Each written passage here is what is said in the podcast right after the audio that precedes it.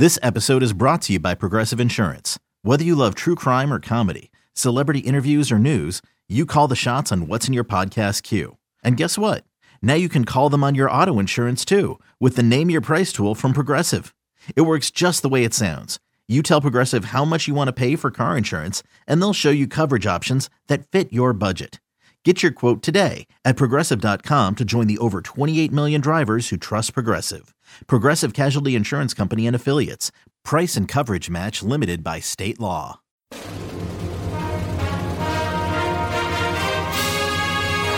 Hey, Trojan fans, it's time to get into the huddle with the Peristyle Podcast. The Peristyle Podcast is your weekly ticket to USC football and recruiting news. Don't forget, you can download the podcast 24 7 at our website, peristylepodcast.com. And now, here's the host of the Peristyle Podcast, USCFootball.com publisher, Ryan Abraham.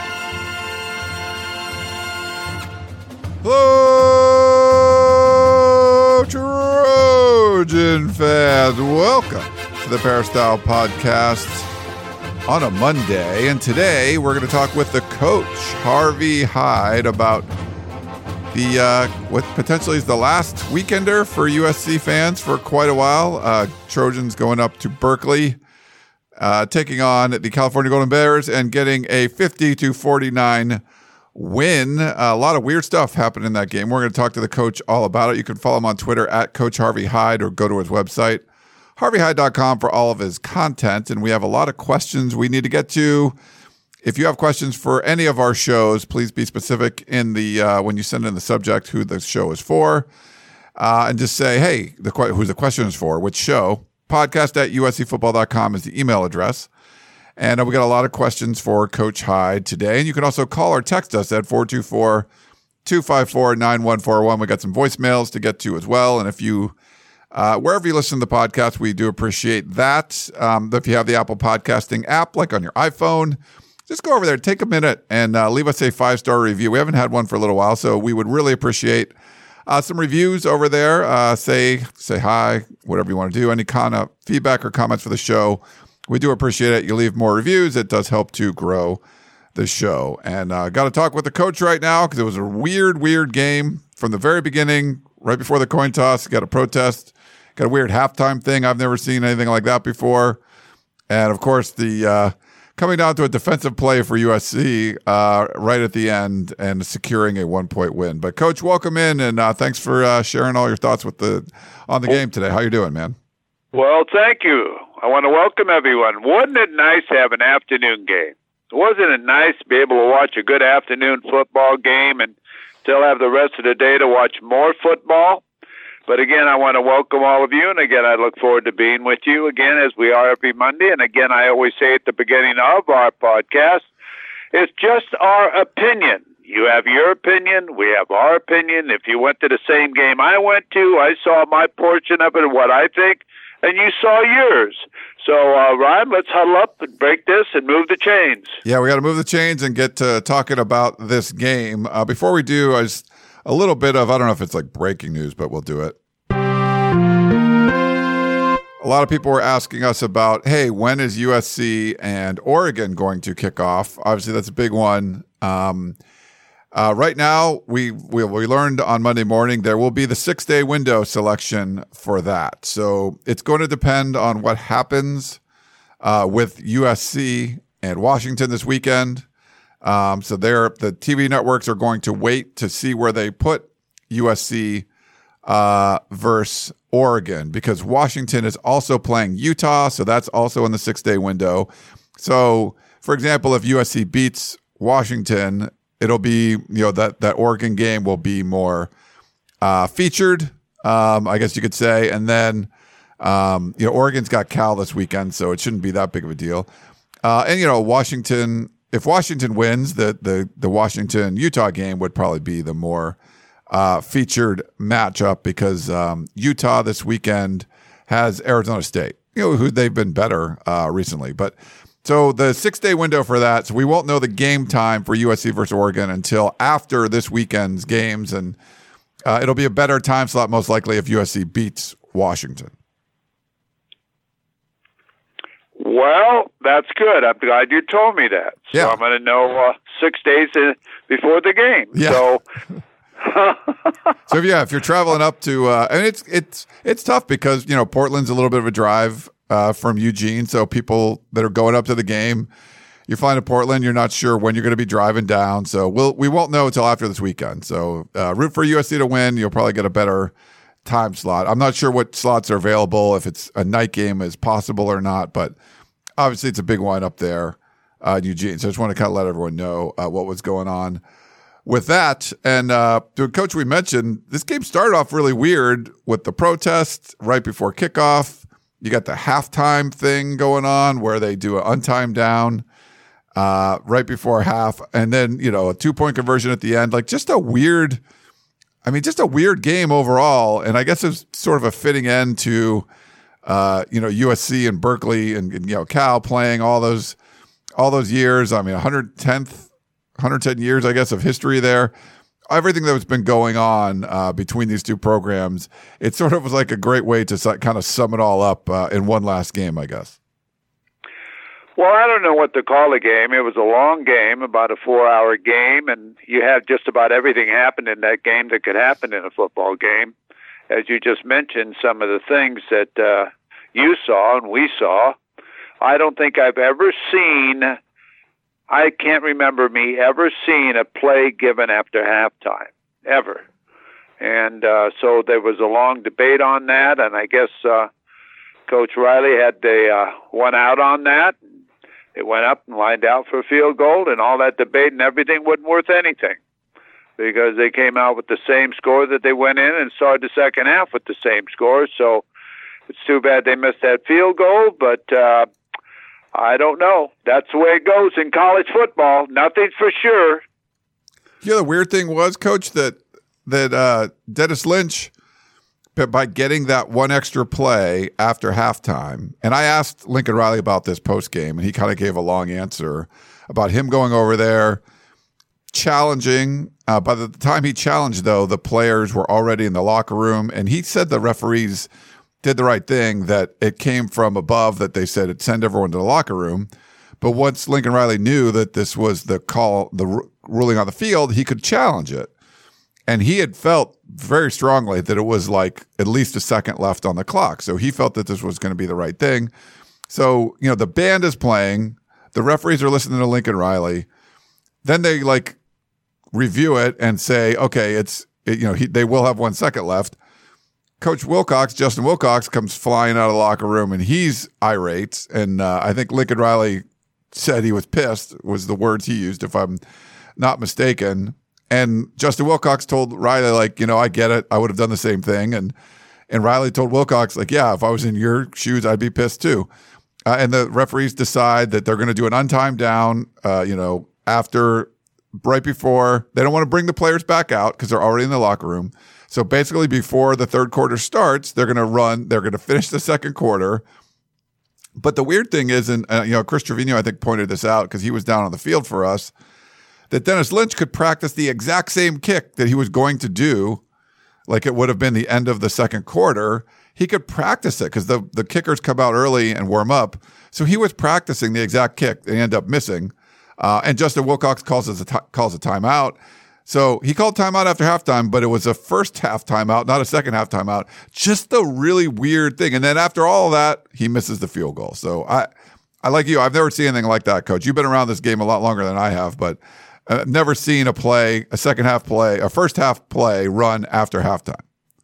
No, I haven't. Um I think it was uh, probably a good way to do it if there was actually a second left on the clock. You don't want the game decided on that, so didn't make any difference anyway. the guy missed a field goal, so you know I used to tell those kickers, uh, never mind what I used to tell them.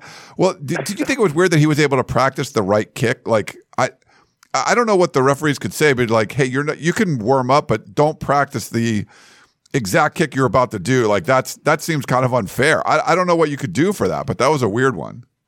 I don't know. I wouldn't have challenged it, but it worked out okay.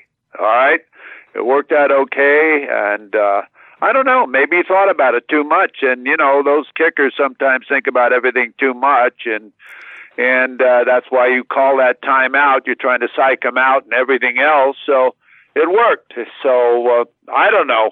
We spent too much time on this already. That's true. Good point, Coach. Uh, okay, so wanted to get uh, you know looking at your tweets during the game. You can follow him on Twitter at Coach Harvey Hyde. I think the the discipline aspect comes up. Um, you know, this was a weird game where USC won the turnover battle four to one, and still needed uh, this crazy comeback to to come back and win. It just it seemed like not being able to uh, fit the runs correctly or allowing the quarterback to uh, pick up fourth down or third down with his legs, uh, you know, critical plays and uh, inopportune penalties. It, it, seemed like discipline was one of the, I guess, I don't want to say you're harping on it, but just one of the aspects you were sort of pointing out uh, throughout the game. Well, I was. I think it uh, was for the whole team as far as being able to perform the uh, assignment that you're given, and also to be able to stay with something that's working. Uh, I think sometimes you get away from what's working, but you think it's working too well, or you think you have to be smart to do something else. And you have to be disciplined in your assignments as a football player of the play called and what your gap is and all the different things that go along with it. And I just don't see that. I don't see that consistency as far as among the entire team, the all all 11 players. I mean, it takes 11 players to play on offense and defense and special teams, and uh, you don't always see that happening, and it's uh, it's something that you have to do. Plus, I don't see the discipline as far as you know the penalties and the different things. What did they have? 101 yards in penalties, something like that. I mean, that's just part of discipline.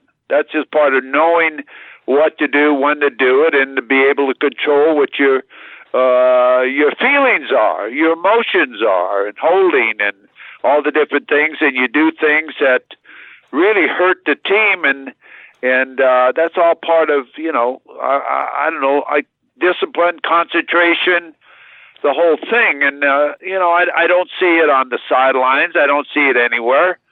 And uh, I just, it, to me, it just bothers me. Bothers me because when you have supposedly better football players than your other team, you've either done one of three things. You've either misevaluated your players, you haven't recruited right, or you have them out of position, or you haven't uh, disciplined them to perform what you ask them to do or act on the football field.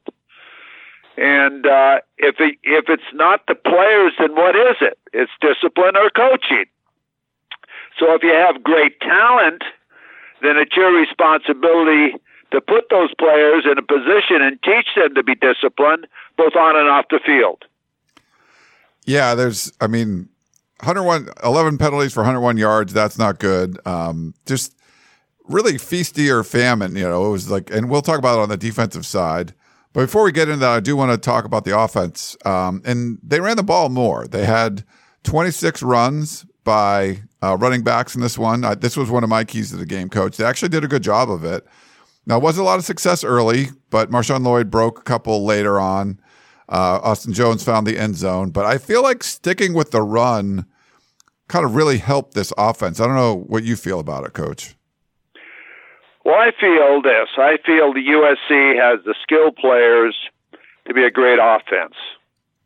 And I think you've got one of the top running backs in the country in Lloyd. You've got the top one of the top running backs. I'm not saying he is a top running back. You've got maybe the top quarterback in America. You've got great receivers but you're still worried about stats and you're worried about all the other things. There's no continuity. There is absolutely no identity to the offense of what you're going to do next.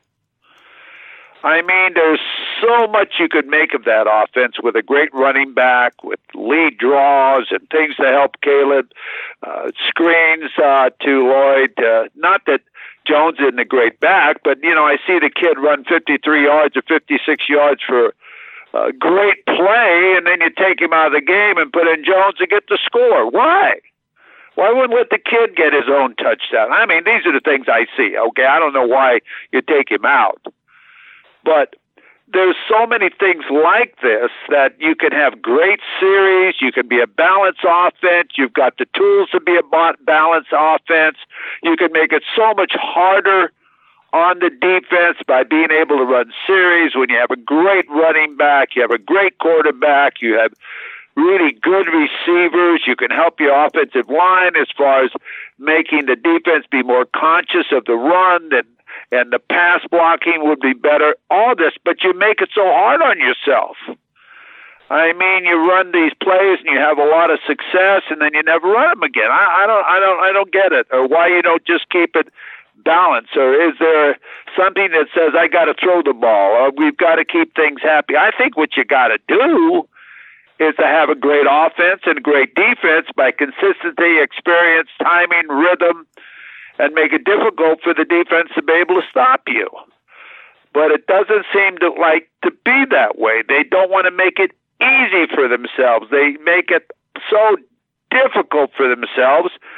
Thank goodness they had the turnovers in the game. If they didn't have those turnovers in the game and the kid fumbling that punt return, I'm not quite sure if they'd have won that football game. So I don't know why they want to make it so hard on themselves rather than just go out there, play football, don't care who gets the glory, do what works, make it easy on yourself, and and utilize your tight end. I keep telling you this all the time. Utilize your tight end in a passing game. It's a mismatch off a play action. Put him on the line of scrimmage run two uh, backs. They ran a lot of two back sets. Both of your backs are pretty good receivers. Have them have them pass block. If the guy doesn't come, let him be the uh, check off guy.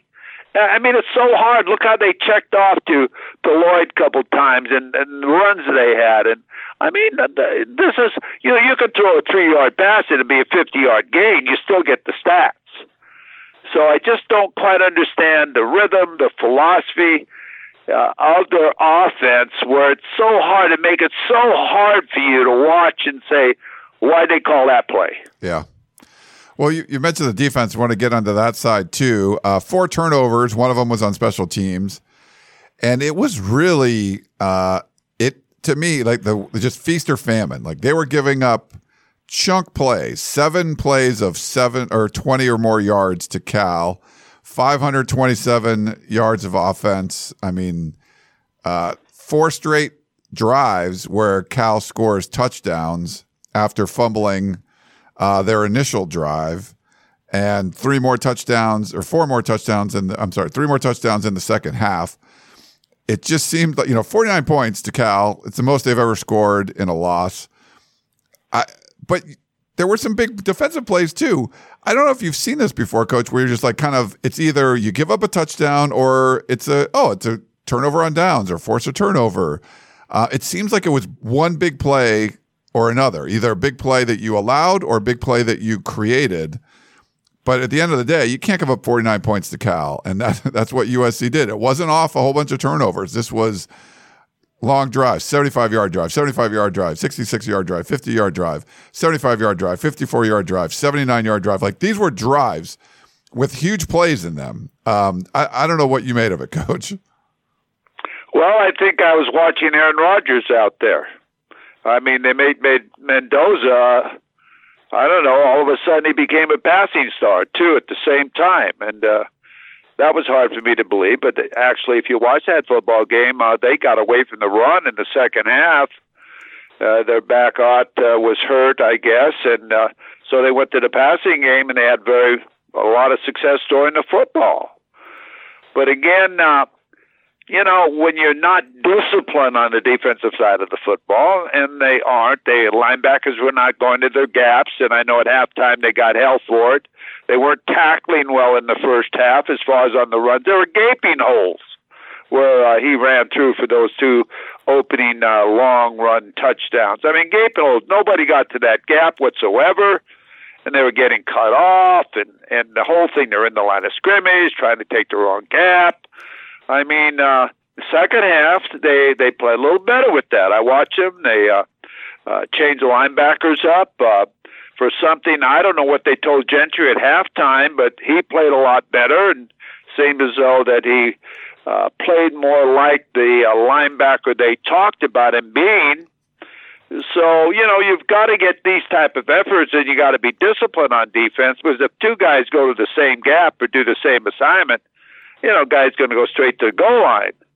And I and uh, you know, and I and and the secondary, you know, pass interferences, and uh, I don't know uh, what technique they're teaching or whatever. But Mendoza had a great day throwing the football. They ran the football. They kept the USC really off balance.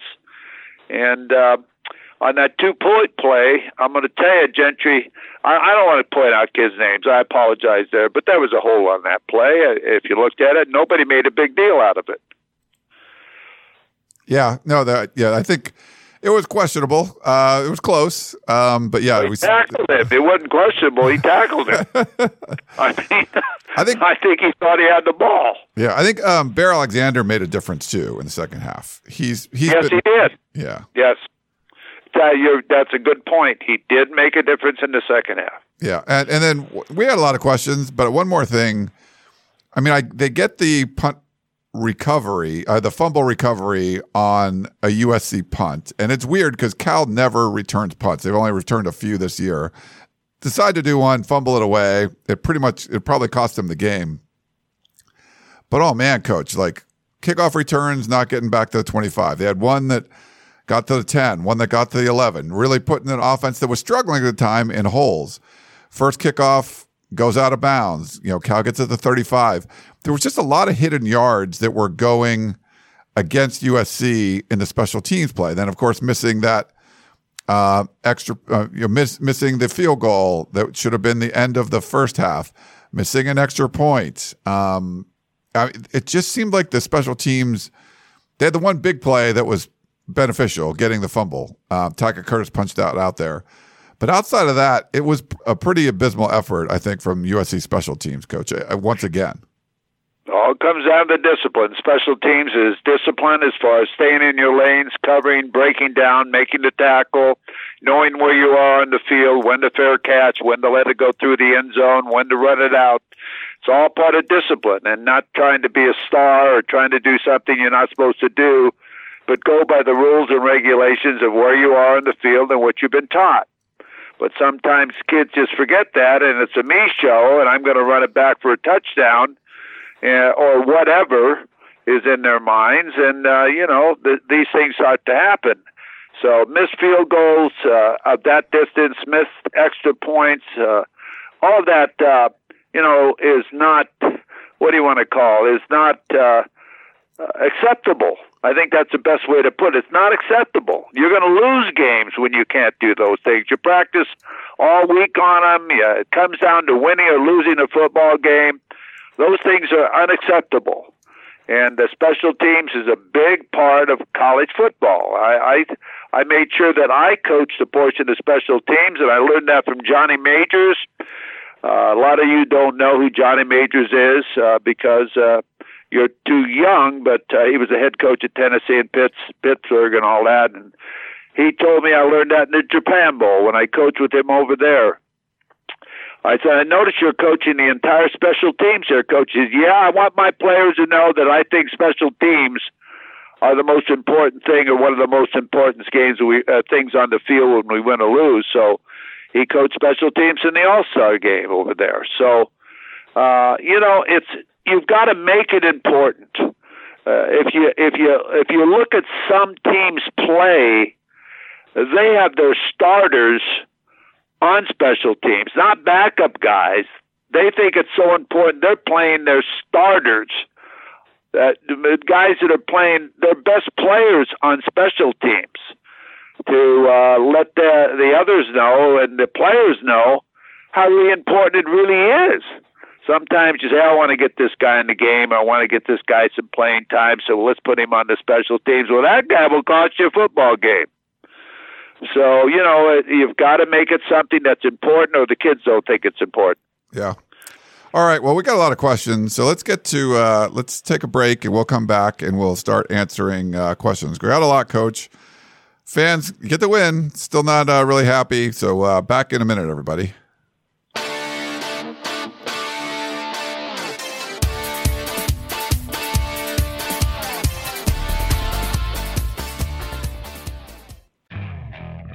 Okay, picture this. It's Friday afternoon when a thought hits you. I can spend another weekend doing the same old whatever, or I can hop into my all new Hyundai Santa Fe and hit the road. With available HTRAC, all wheel drive, and three row seating, my whole family can head deep into the wild. Conquer the weekend in the all new Hyundai Santa Fe. Visit HyundaiUSA.com or call 562 for more details. Hyundai, there's joy in every journey. It's the NFL offseason, but on Pick Six, part of the CBS Sports Podcast Network, the football season never stops. Host Will Brinson, John Breech, and Tyler Sullivan are joined by analysts like Brady Quinn, Leger Douzable, Katie Mox, and RJ White to keep you in the loop on everything happening around the league. Whether it's free agents signing with new teams, the all important NFL draft, or schedule release day, Pick Six has you covered. As the face of the league changes with every team move and player pickup this spring, Pick Six is a must listen. Download and follow on Apple Podcasts, Spotify, the Odyssey app, and anywhere podcasts are found. Are you looking to advertise a campaign, short film, a public service announcement, an important message? Look no further than Regency Outdoor. We have been around since 1974 and have the greatest locations in Southern California for your advertising goals. Our creative billboards are sure to catch everyone's attention, make an impact anywhere and everywhere in Southern California. To get started and for more information, call 310 657 8883 or visit RegencyOutdoor.com. Regency makes it easier than ever to get your message everywhere in Southern California.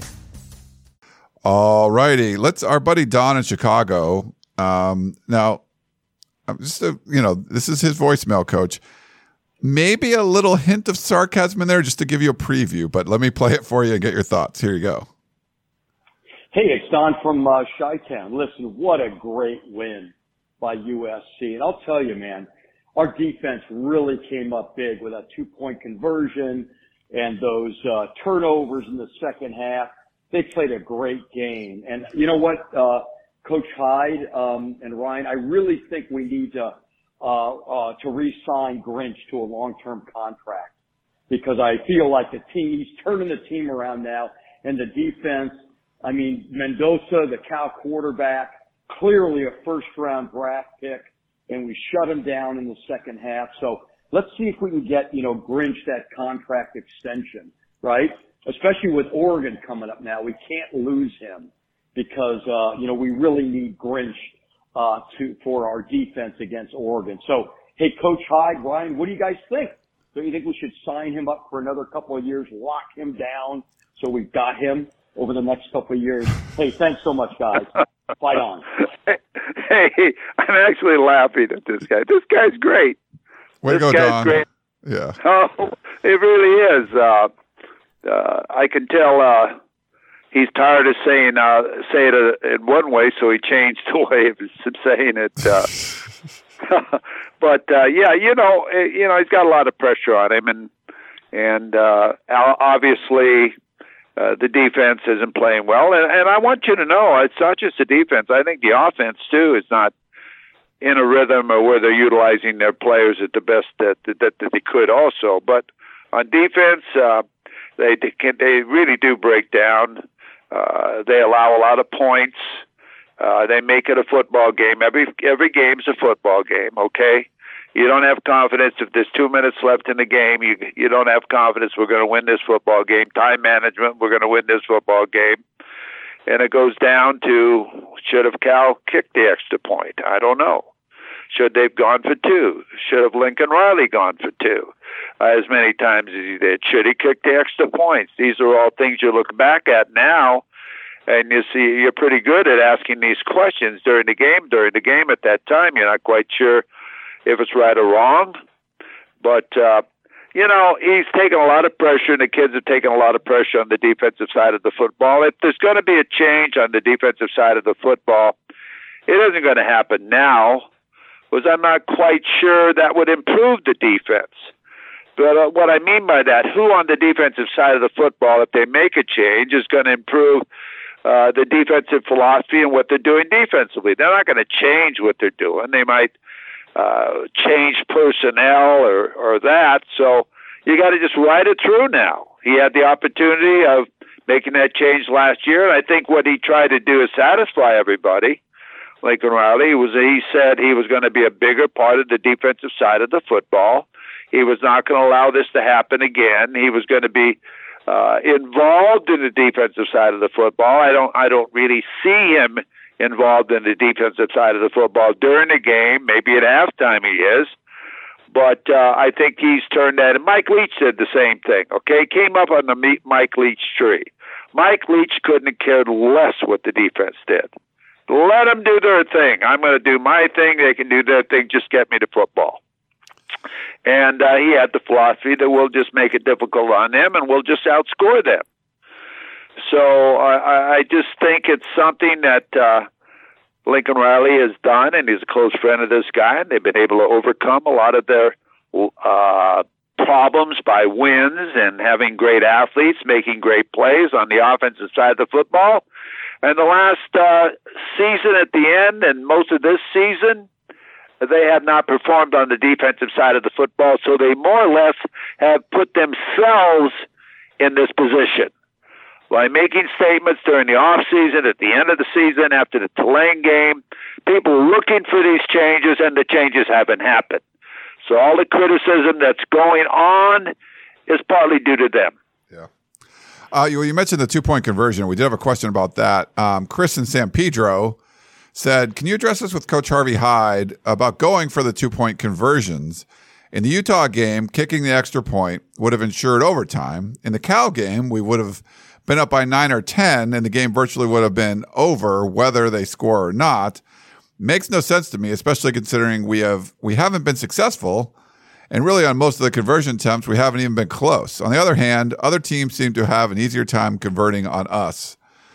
Um, that's uh, he says thank you, Chris in San Pedro. They actually got the the, the win against Arizona on two point conversions. Got the stop against uh, Arizona and got the uh, convert on that one.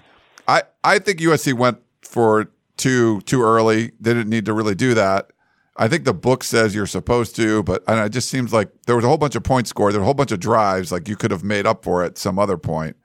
And I don't have a problem with Wilcox going for two there. I mean, you're the underman team, got banged up a little bit, go for the win. I, I didn't have an issue with that one. But any thoughts on all the two point conversions, coach?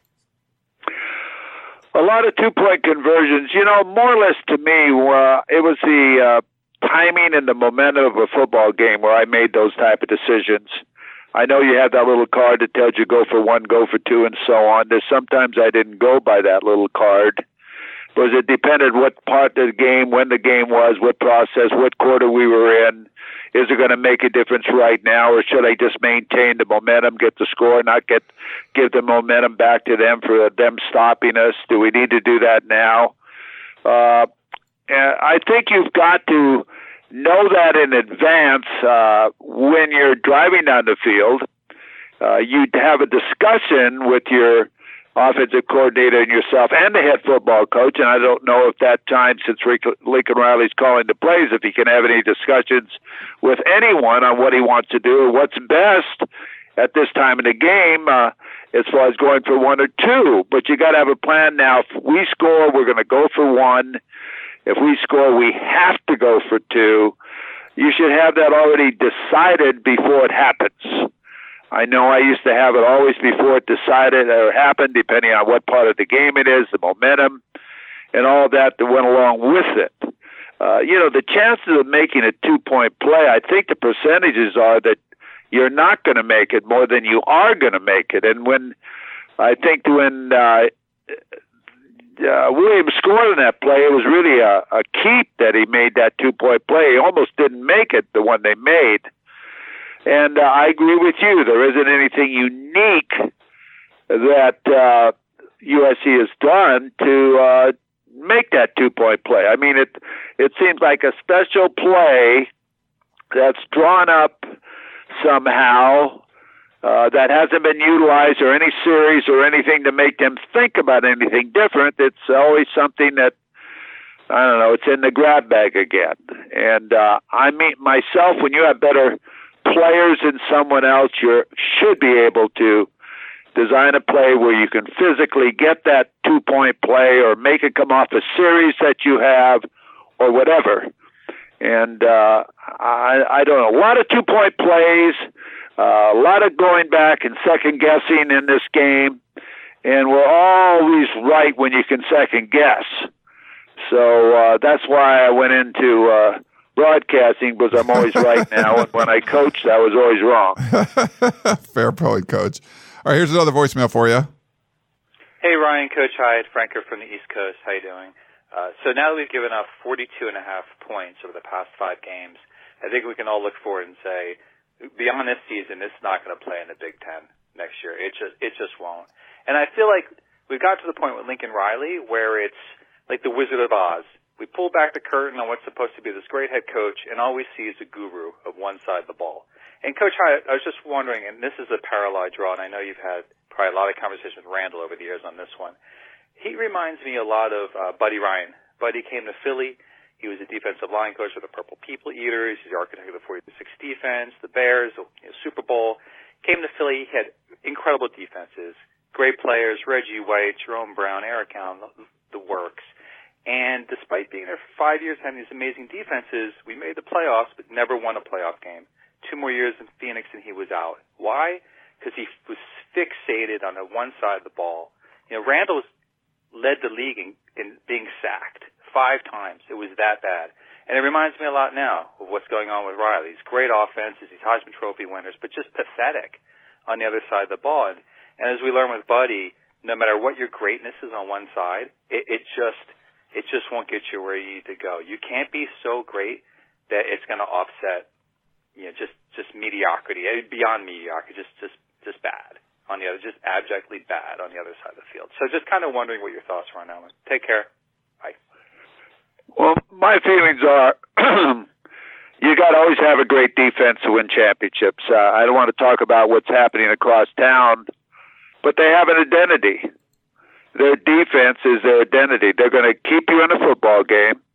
They're going to give your offense uh, an opportunity to win by giving them the ball.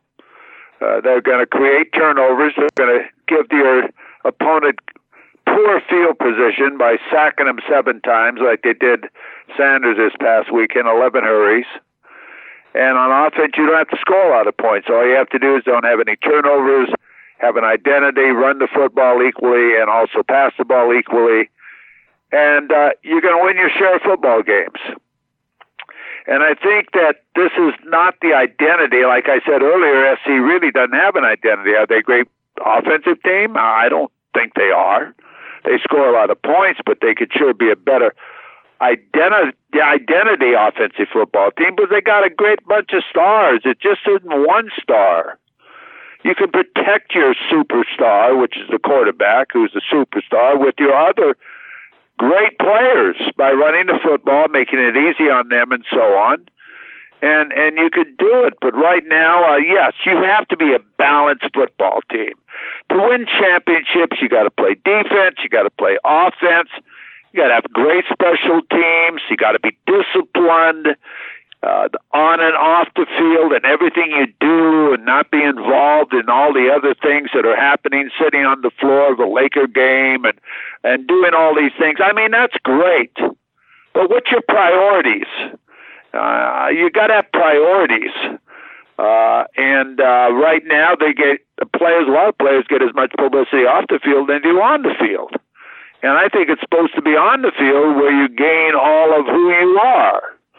And I think it's the coach's responsibilities too to put them in a position when they can prove who they are. And uh, not say, uh, well, we're going to be great offensively or we're going to be great deep. Hey, you got to be great everywhere. And right now, USC is not great everywhere. And I don't know if they're utilizing, like I said earlier, their players to the best of what a coaching coaching staff should do on the offensive side of football. Now, again, this is just my opinion, but you've got a running back that's as good as any running back in the country. And you've got a quarterback that could be the best quarterback or is the best quarterback in the country. With that type of combination with the receivers you have, you should be unbelievable as far as moving the football on a balanced attack. And on defense, you've got to put together a defense that's solid and sound and not confused and have players who can do their assignment and follow through or do whatever is necessary to win. And you can't keep, I don't think, uh, changing things or uh, rotating a lot of players because I don't think you have that many great players on the defensive side of the football. I mean, you've got adequate players, and you do have one or two that are pretty good players, but you got to have them have a unit pride. Where a unit pride is to not anybody like UCLA's given up one rushing touchdown the whole year. I mean, you've got to have goals you set up on the defensive side of the football that those players put together that, that they want to accomplish these things. And I don't know if I see that as far as anywhere on that side of the football. Yeah. All right, we got a few more we want to get to. I know we don't have a lot of time, so we'll try to get through these quick. Um, this is from uh, dad of a current Spirit of Troy member. Uh, that's the band. He says, Gents, these can't all be true, right? That one, Caleb is a generational talent. Two, Lincoln Riley is a genius or fantastic coach. And three, the team has played very poorly for the last month, including bad coaching, um, complete lack of discipline, uh, stupid penalties, etc., etc.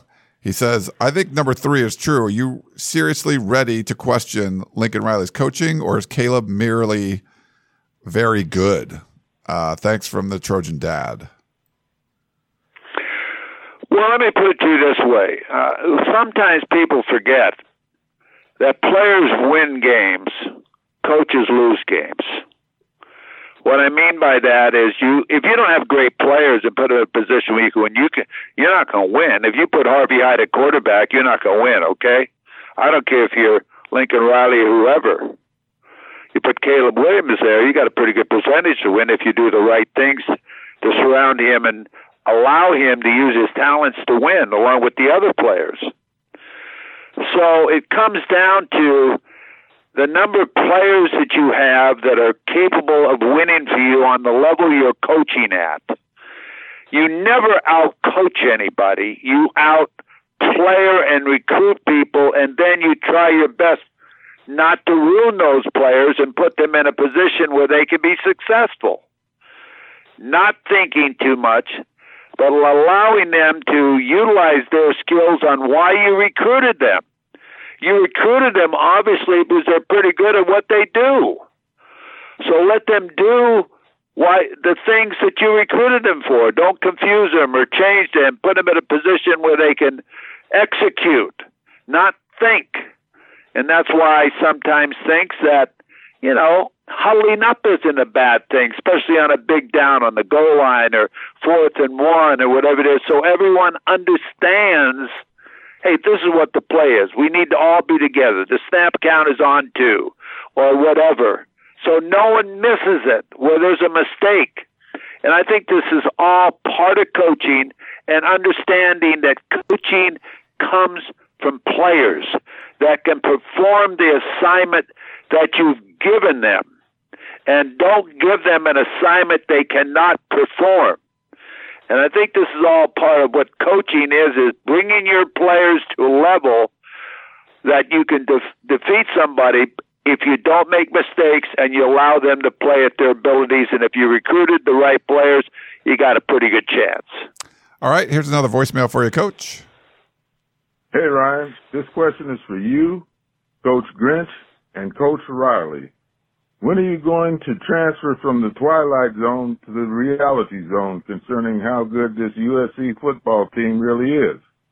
The fans who are predicting that this team will not win another game on their schedule are basing their opinion on reality and what they see week after week. I'm one of those fans. Concerning the remaining schedule, USC will close out their schedule by going 0 and 3. Ryan, he directed that to you. That was to me. Uh, well, they were saying that before the Cal game, which, to be fair, USC almost lost, but they won that one. So Washington's not been playing that well. This is definitely a winnable game, and you just kind of have to go with it. I I feel like if you're Grinch, if you're Riley, you're saying that we are still second place in the Pac-12, and they have really tough games, all ranked teams coming up. They've not been playing the level that you could beat those teams if, but you can still you could still do it. You know, he Rick, Lincoln Riley was very adamant after the game, coach, that they still can win the Pac-12 championship. That they have what it takes to do it. They just have to play their good. They haven't been really playing their good. He said their good is good enough to beat anybody, and I wouldn't disagree with him on that. We just haven't seen their good, especially in the last month. We haven't seen a lot of good from Washington either. So I think you get you try to get this win, and if you beat a you know a number five team in the country, who knows what's going to happen after that's homecoming. There's a lot going on, so I think it's a huge game. Um, it you know, so yeah, I, I'm not going to just say. I mean, certainly they could lose them all. I don't think they're going to lose them all, but you know they could. Um, but if you're a USC fan, like I, that's not what I would be focused on. I don't know. I, I don't know what you think, Coach. Well, that's a difficult question uh, because you're now into a position where you. I said last week on the podcast that Cal wasn't a give me, and that's sort of demonstrating my thoughts on how good of a football team USC is cur- currently right now. And they were lucky to get out of Cal with a victory. Okay, very lucky, yeah. And they lost to a Utah team that had all backups everywhere and Oregon beat Utah in Utah, 35 to six. Washington hasn't uh, played up to the ability they played against Oregon, but they were good enough to beat the teams they had to to beat. And I think that they'll be ready to play in Southern California and ruin USC's homecoming. And if they can beat them by 50 points, that's be their goal. And uh, their coach is not intimidated because he's coached Fresno State down to beat UCLA in the Rose Bowl and so on. So he's an excellent coach, and I think someday, if he wants to be, would be an excellent NFL coach. So if I had to put it all together and, and look at that, I would say that that uh, USC's got to fight its you know what off to stay in the game because they're they're not going to play an undisciplined football team or a team that hasn't won. They're undefeated. Uh, they got a national ranking and uh, you hope that uh, they can survive uh, without beating themselves. And he's going to have to do some things offensively and get some big plays and get some help, turnovers and so on to beat a team like Washington. You're just going to have to. And Washington is going to have to help USC beat them, which means they're going to have to fumble, they're going to have to throw interceptions, they're going to have to have a punt block or something so the momentum and get the crowd into the game to beat US uh, to, to for USC to beat them. Right now, uh, you know, who would you? The favorite is Washington. Okay, and yes, as a football coach, aren't you going to say what he's saying? What are you going to say that? Oh no, we don't. We don't think we can win, or, or we're not going to win. Yeah, we can still win it, but I could fly to the moon too. Okay, the the odds of me making it to the moon aren't very good, are they? No, not well, so much. I would say the odds against him going undefeated aren't very good, but it could happen. Anything can happen in college football, and I would say probably the best playing team currently in right now in the Pac-12 right now is Oregon. I think they've got a great offense, a great defense. You're playing them there. Wow, and there's not a lot of love between USC and Oregon, okay? Not a lot of love. So uh, Oregon will be all up for recruiting, everything else to beat USC there. So that is going to be a very difficult game. And then across town, they're starting to be a pretty good football team right now. As far as the defense performances, the way they're playing defensively, the way they made a quarterback change, They've got a good running game. They utilize their tight end. They don't have to score a lot of points because nobody scores a lot of points on them. They don't beat themselves. That's going to be a very difficult game to win. So, and it's a it's a one game season, okay? So right now, looking at what USC is facing, it's going to be a very difficult task. And to not be realistic is you're crazy. And uh, for him not to say we're going to, we have an ability or a chance to win the Pac-12 is is a true statement. But realistically, it's a difficult challenge. Yeah. Um, Dan, class of 62, he, he, wanted to know about the next three opponents. You kind of went over that, so we'll appreciate that. We have a bunch more. That you want, we'll try to rapid fire these real quick. Um, Robert in Mykonos, Greece, texted in and said, I know you can't speak for anyone else, but for you, coach, personally, as a head football coach, would you have taken, what would it have taken you to miss two straight practices? Thanks and fight on from Robert. So Lincoln Riley missed two practices because he had pneumonia. Right, um, right, right. Well, I really don't know how sick he was, but if he was really sick and he couldn't stand up or is coughing, and you know, then then I I don't think I've ever missed a practice. Uh, not not that I, I was stupid, probably not to to miss a practice. Uh, uh but you got to be pretty sick, okay? You got to be pretty sick to miss a practice. You really do. And I don't think it should be kept a secret. I mean, it was kept basically a secret for a long period of time. We didn't know if he had a breakdown. We didn't know if he was sick. We didn't know if he had COVID. We didn't know what it was. And what the big secrecy? Everything's a secret. He's, he's so protected over there. One more question, this and that.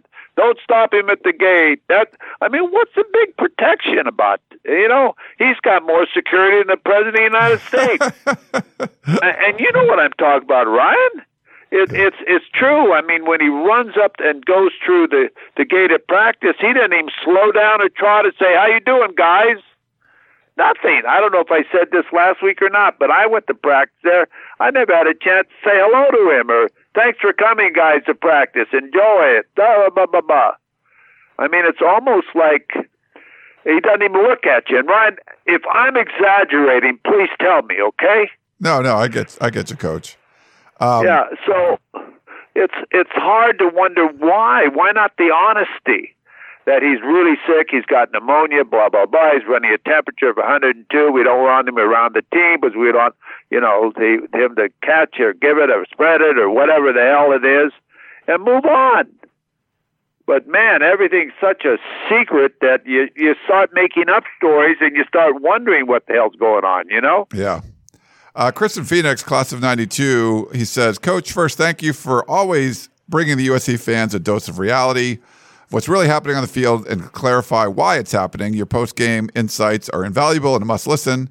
He says, second and most importantly, why do you think the press is giving Lincoln Riley and his staff such a pass during the post game conferences and uh, during the week? No one asks any hard hitting questions or even challenging questions. Are you scared of being banned or covering the program? That's completely uh, false, Chris. Um, because do you remember the old days with Big Nasty Joe McDonnell and Doug Krikorian? Um, Joe McDonnell was not a beat writer. He was like a shock jock kind of guy. Those guys would have pounded Lincoln Riley for answers as to why he hasn't fired Alex Grinch or why Caleb Williams looks lost on the field. No one ever challenges Lincoln Riley on anything. Appreciate all you do for USCFootball.com. Chris uh, in Phoenix. Well, you know, I think first of all we have a bunch of young reporters covering uh, USC football, young beat writers, young people that are getting a start and they're a little bit intimidated by him. They're afraid to ask him and they don't want to upset him if he starts to say, Why'd you ask me that? or that's a wrong question. It, it uh, is intimidating to them, you know? And uh, the good old boys, or the boys of the old days with a cigar in their mouth, didn't give a damn what this. They wanted to know this or do that, or it would be uh, on the news or on the radio or so on, or written in a column, uh, or t- told exactly the way it is. And and that's what I said as far as the protection. One more question, and, and all of these type of things. It isn't really a press conference. It's a it's a I'll see you after the game type of thing where you sit there and he avoids the question. He doesn't want to answer it, and he gets he's he's. I think he gets a little touchy. Ryan, would you would you agree with me? I think he gets a little touchy uh, on some of the questions are asked him because it's not a a writer that's been around for 30 years, and he more or less looks at them as kids and uh, thinks they don't know or doesn't have to answer the question. Uh, and uh, nothing against that if you can get away with it. And he's been able to get away with that and no one has challenged the one more question thing. Like, wait a minute, Katie, what, what do you mean one more question? I didn't even have a chance to ask a question. And if you're going to wait around uh, for a press conference, you should be giving the press some type of courtesy where they feel as though they've had the opportunity to interview the head coach and get their columns and materials and get answers for the people who read them or listen to them. And uh, that's just my feeling. I always wanted to make sure, and I've said this on this show and others, you can't beat a barrel of ink if they decide to use it. And uh, the services like Ryan has and the other services are becoming more important every day because the media sports sections are getting smaller and smaller and aren't getting the spaces that they used to get in the newspapers. So you better treat these guys good and uh, I and respectful. And uh, I like to see that be a bigger part of the program. Yeah, and I would just disagree with a lot you're saying, Chris. I mean, he was asked about keeping Alex Grinch. We've asked him multiple times. This isn't a trial. We're not. It's not uh, a, you know, a few good men. We're going to get up there and like you can't handle the truth. He's asked about it. He said he's focused on playing Washington. We got three questions after the Cal game, uh, and I asked him about the halftime fiasco stuff. He went on like he took took a long time on that. It's just hard to get these in, but he's been asked about those things, and it we can't force him to say this is why I'm keeping Alex Grinch. Like this, he's he's going to give you the answer he's given you, and just kind of go from there. Um, all right, but he's been asked that stuff. It's just not you're not being like a fan and say, yelling at him and telling him we think Alex Grinch sucks. Like this, not this is a reporter, not a fan. So it's a little bit different what's going on. But he's been asked all that stuff. He's asked about the rotation. Why is this guy not playing? Why is this happening? Um, and it just you know you probably don't like his answers, but it's not like we've avoided the questions. No one's worried about getting banned because they're asking a tough question. Nobody's worried about that. What people got banned for was doing things that, you know, reporting on stuff you're not supposed to report on, not about asking hard questions. So um, I know you uh, you're frustrated with what's going on there, but it's not the reporter's fault that, uh, that he's not firing Alex Grinch.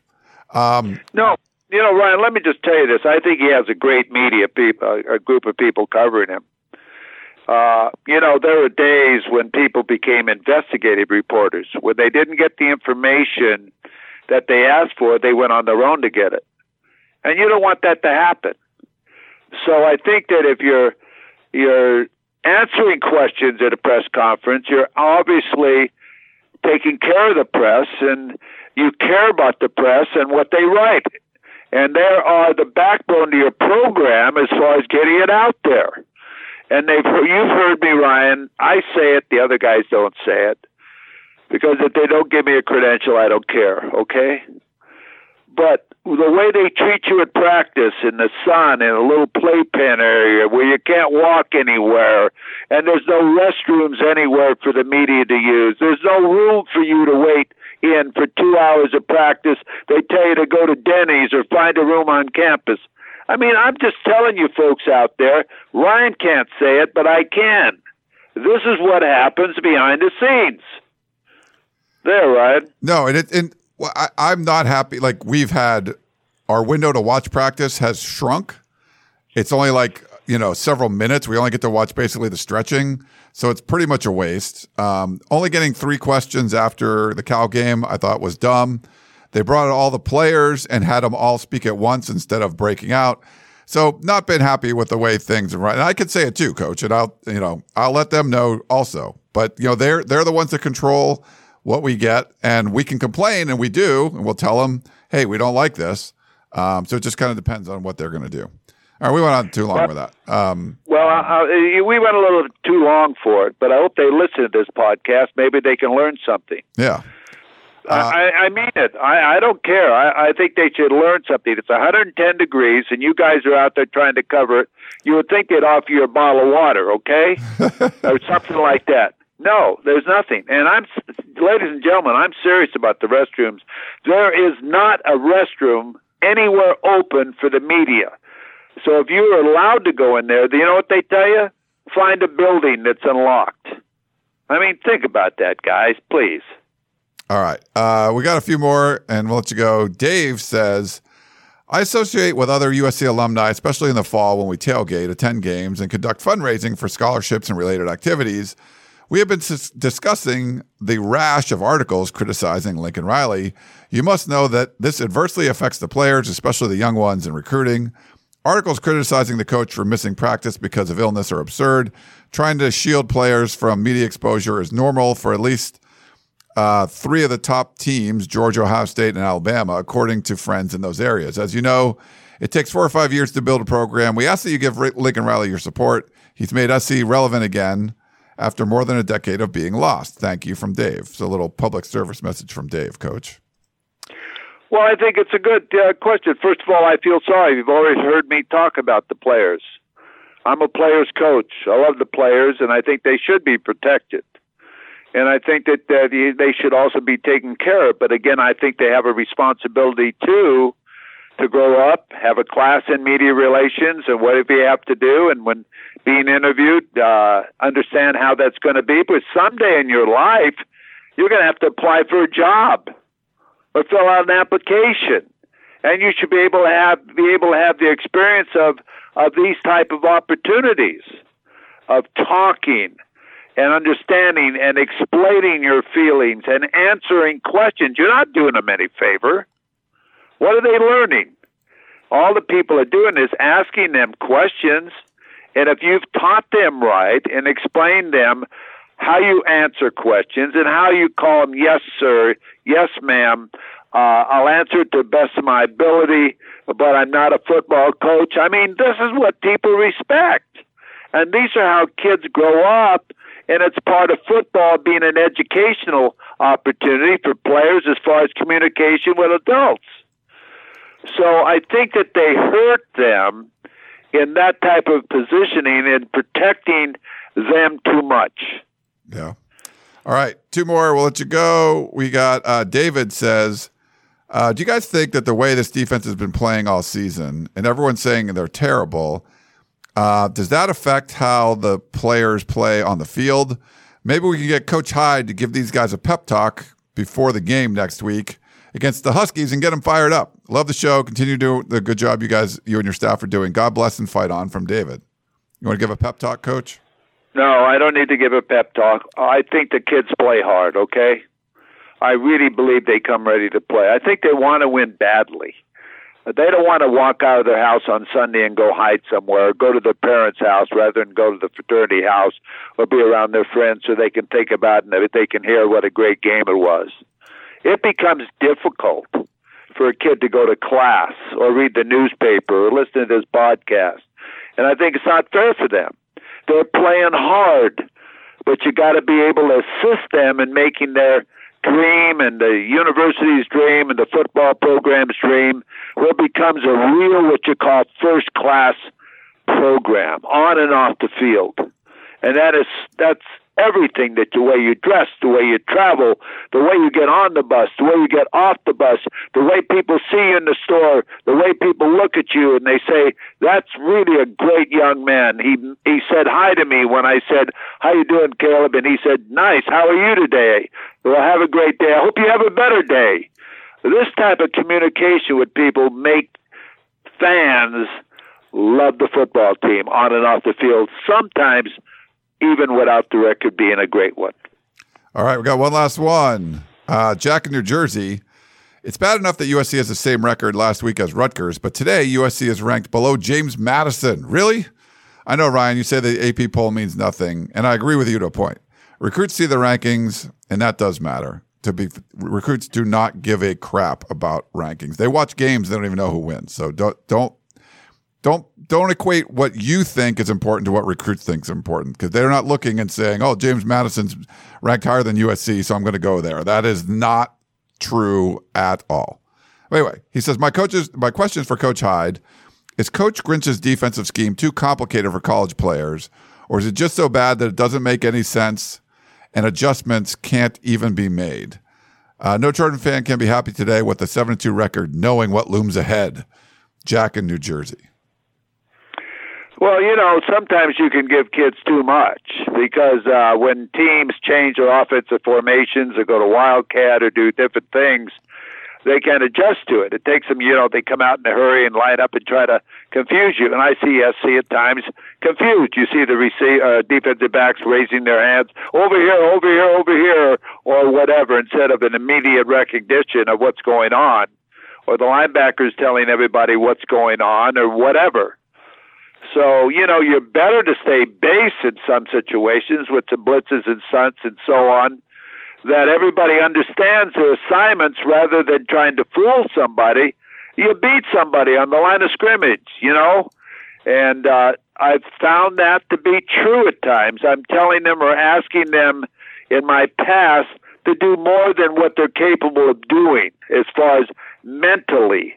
And when you have a breakdown, all of a sudden you have six points, just like those two runs that uh, Ott did at Cal, or a breakdown in the secondary, or whatever.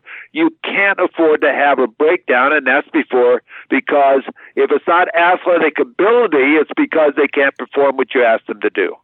All right, Coach. Well, great stuff. We really appreciate you uh, coming on, sharing all the insights, and thanks to everyone for the great questions. A lot of awesome statements, questions text, emails, voicemails, all of it. And coach, thanks for going through them all. I know it was a little long, but we appreciate you uh, sticking around. So thank you very much for that.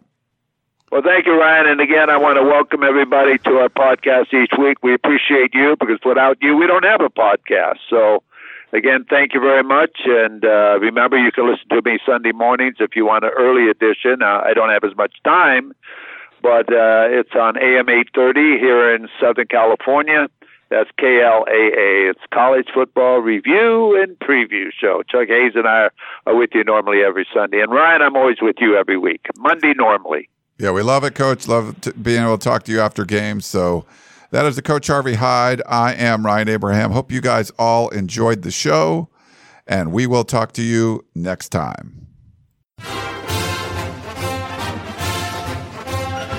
You've been listening to the Peristyle Podcast presented by USCFootball.com. Be sure to tune in next week for the latest news on Trojan football and recruiting. And don't forget, you can automatically download the podcast directly to your smartphone or tablet for free. Just click the iTunes link on peristylepodcast.com or search for Peristyle Podcast at the iTunes Music Store.